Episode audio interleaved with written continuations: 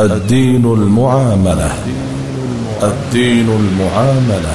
الدين المعاملة. برنامج يبين المنهج الشرعي في تعامل الناس مع بعضهم. البرنامج من إعداد وتقديم الشيخ الدكتور عبد العزيز بن فوزان الفوزان.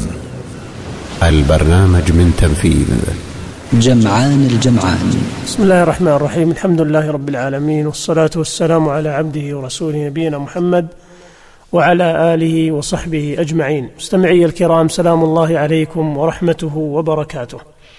وما زال الحديث في الحقوق الزوجية وقد تحدثت في الحلقة الأخيرة الماضية عن الحقوق الخاصة بالزوجة وبدأت بأولها وهو المهر. وذكرت أن المهر حق من آكد حقوق المرأة على زوجها وأنه يجب عليه أن يوفيها مهرها كاملا بلا منة ولا أذى ولا بخس ولا مماطلة. وذكرت بعض الآيات والأحاديث في وجوب المهر للزوجة وأنها تدل على أنه لا يجوز التواطؤ على تركه وهذا محل إجماع بين العلماء. بل قال العلماء إن المهر لا يسقط ولو أسقطته المرأة. ولو شرط عليها زوجها أنه لا مهر لها ورضيت بذلك فالشرط باطل بالإجماع لأن التراضي لا يسقط ما أوجبه الله تعالى. وبهذا نعلم أن المهر ليس ركنا من أركان النكاح ولا شرطا من شروط صحته وإنما هو أثر من الآثار المترتبة عليه وهو حق واجب للزوجة على زوجها كالنفقة لكنها لو وهبته لزوجها أو أبرأته منه بعد ثبوته لها فلا حرج في ذلك كما قال الله تعالى فإن طبن لكم عن شيء منه نفسا فكلوه هنيئا مريئا. ووجوب المهر لا يستلزم تسمية المهر عند العقد فيصح النكاح من غير تعيين المهر والاتفاق عليه في قول عامة أهل العلم. قال الإمام الكاساني رحمه الله لا خلاف في أن النكاح يصح من غير ذكر المهر ومع نفيه لقوله تعالى لا جناح عليكم إن طلقتم النساء ما لم تمسوهن أو تفرضوا لهن فريضة.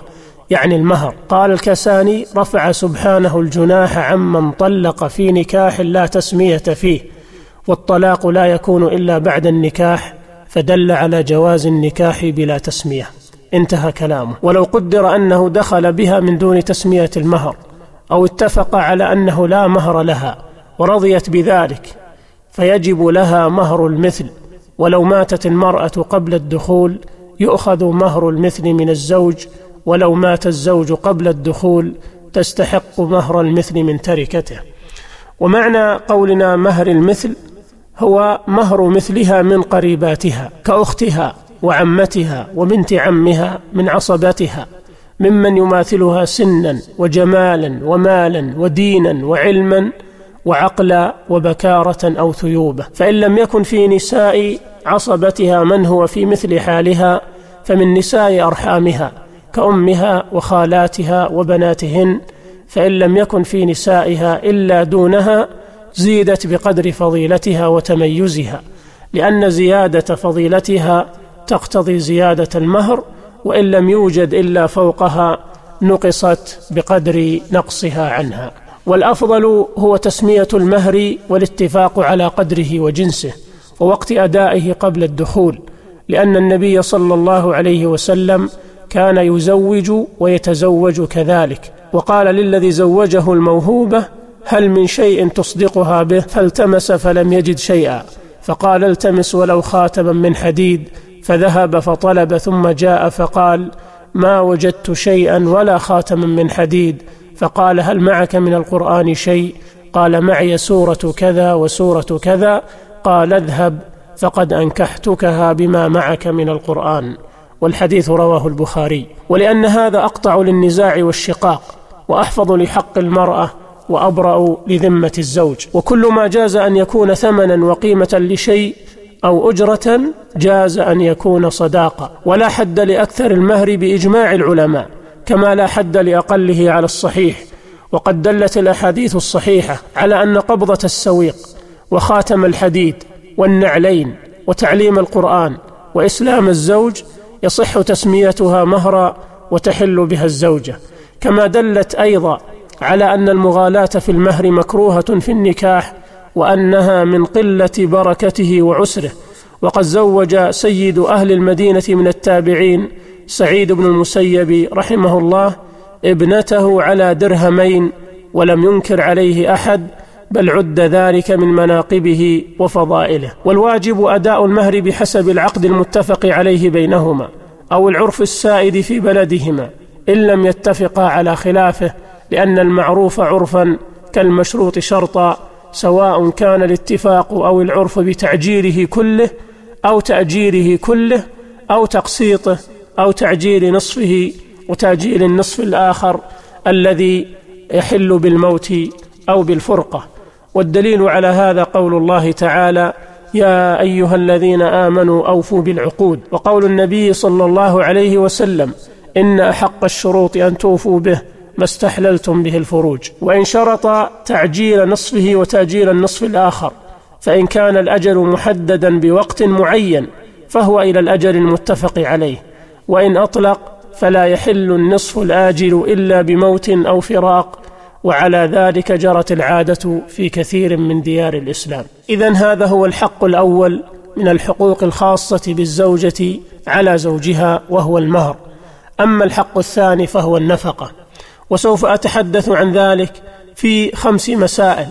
الأول في الدليل على وجوب النفقة للزوجة والثاني في شروط وجوب النفقة لها والثالث من تعتبر حاله في تقدير النفقة الواجبة للزوجة والرابع أنواع النفقة الواجبة للزوجة ومقدار الواجب في كل نوع والخامس حكم الامتناع عن النفقة الواجبة للزوجة.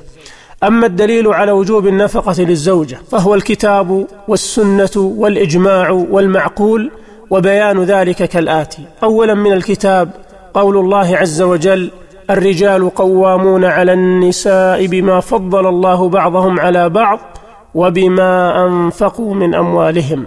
فدلت الآية على وجوب نفقة الزوجة على زوجها وأن إلزامه بهذا الواجب من أسباب جعل القوامة له عليها. والثاني قول الله عز وجل لينفق ذو سعة من سعته ومن قدر عليه رزقه فلينفق مما آتاه الله. لا يكلف الله نفسا إلا ما آتاها.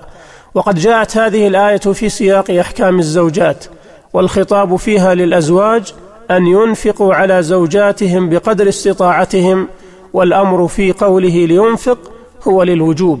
قال القرطبي في الآية أي لينفق الزوج على زوجته وعلى ولده الصغير على قدر وسعه حتى يوسع عليهما إذا كان موسعا عليه ومن كان فقيرا فعلى قدر ذلك. وأما الدليل الثالث من القرآن فهو قوله عز وجل والوالدات يرضعن أولادهن حولين كاملين لمن أراد أن يتم الرضاعة وعلى المولود له رزقهن وكسوتهن بالمعروف لا تكلف نفس إلا وسعها.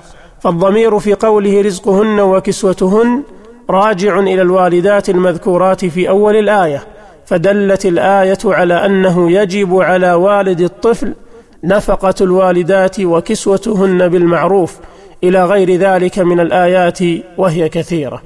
وأما من السنة فمنها ما رواه جابر بن عبد الله رضي الله عنهما أن رسول الله صلى الله عليه وسلم خطب الناس في حجة الوداع في صعيد عرفات فقال فاتقوا الله في النساء فإنكم أخذتموهن بأمان الله واستحللتم فروجهن بكلمة الله. ومعنى قول بكلمة الله هو قول الله تعالى فانكحوا ما طاب لكم من النساء. ثم يقول عليه الصلاة والسلام ولكم عليهن ألا يوطئن فرشكم من تكرهون فإن فعلن ذلك فاضربوهن ضربا غير مبرح ولهن عليكم رزقهن وكسوتهن بالمعروف فقوله ولهن عليكم رزقهن وكسوتهن بالمعروف يدل على أن ذلك واجب لهن على أزواجهن فإن لفظة على تدل على الوجوب. وفي حديث عائشة رضي الله عنها قالت دخلت هند بنت عتبة امرأة أبي سفيان على رسول الله صلى الله عليه وسلم فقالت يا رسول الله إن أبا سفيان رجل شحيح لا يعطيني من النفقة ما يكفيني ويكفي بني إلا ما أخذت من ماله بغير علمه فهل علي في ذلك من جناح؟ فقال رسول الله صلى الله عليه وسلم خذي من ماله بالمعروف ما يكفيك ويكفي بنيك والحديث متفق عليه. فهذا الحديث صريح في وجوب نفقة الزوجة على زوجها وأن ذلك مقدر بكفايتها. ولو لم تكن نفقتها واجبة عليه لم يأذن لها بالأخذ من ماله بغير إذنه إذا امتنع من إعطائها ما يكفيها وولدها. والأحاديث في هذا الباب كثيرة معروفة. وعلى هذا أيضا أجمعت الأمة إذا سلمت الزوجة نفسها إلى زوجها وكان الزوج بالغا.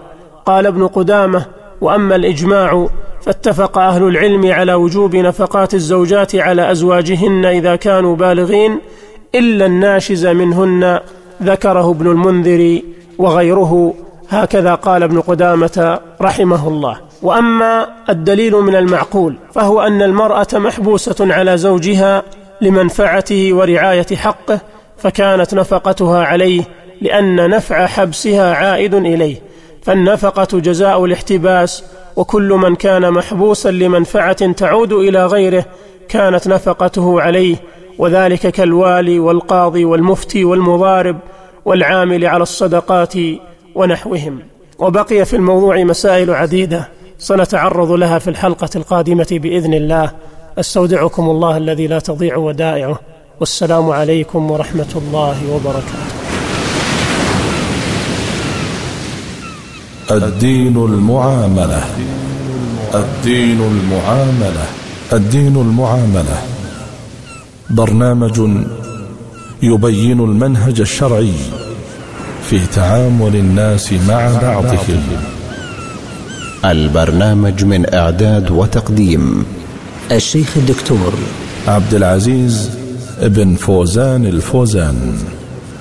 البرنامج من تنفيذ جمعان الجمعان.